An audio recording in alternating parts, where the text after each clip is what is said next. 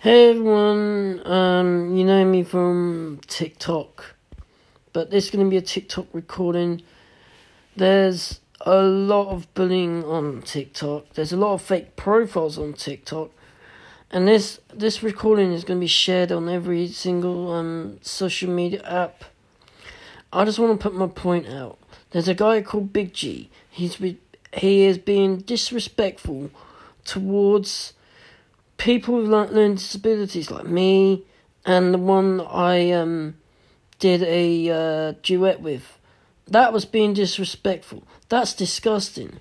TikTok, you need to wake up, okay?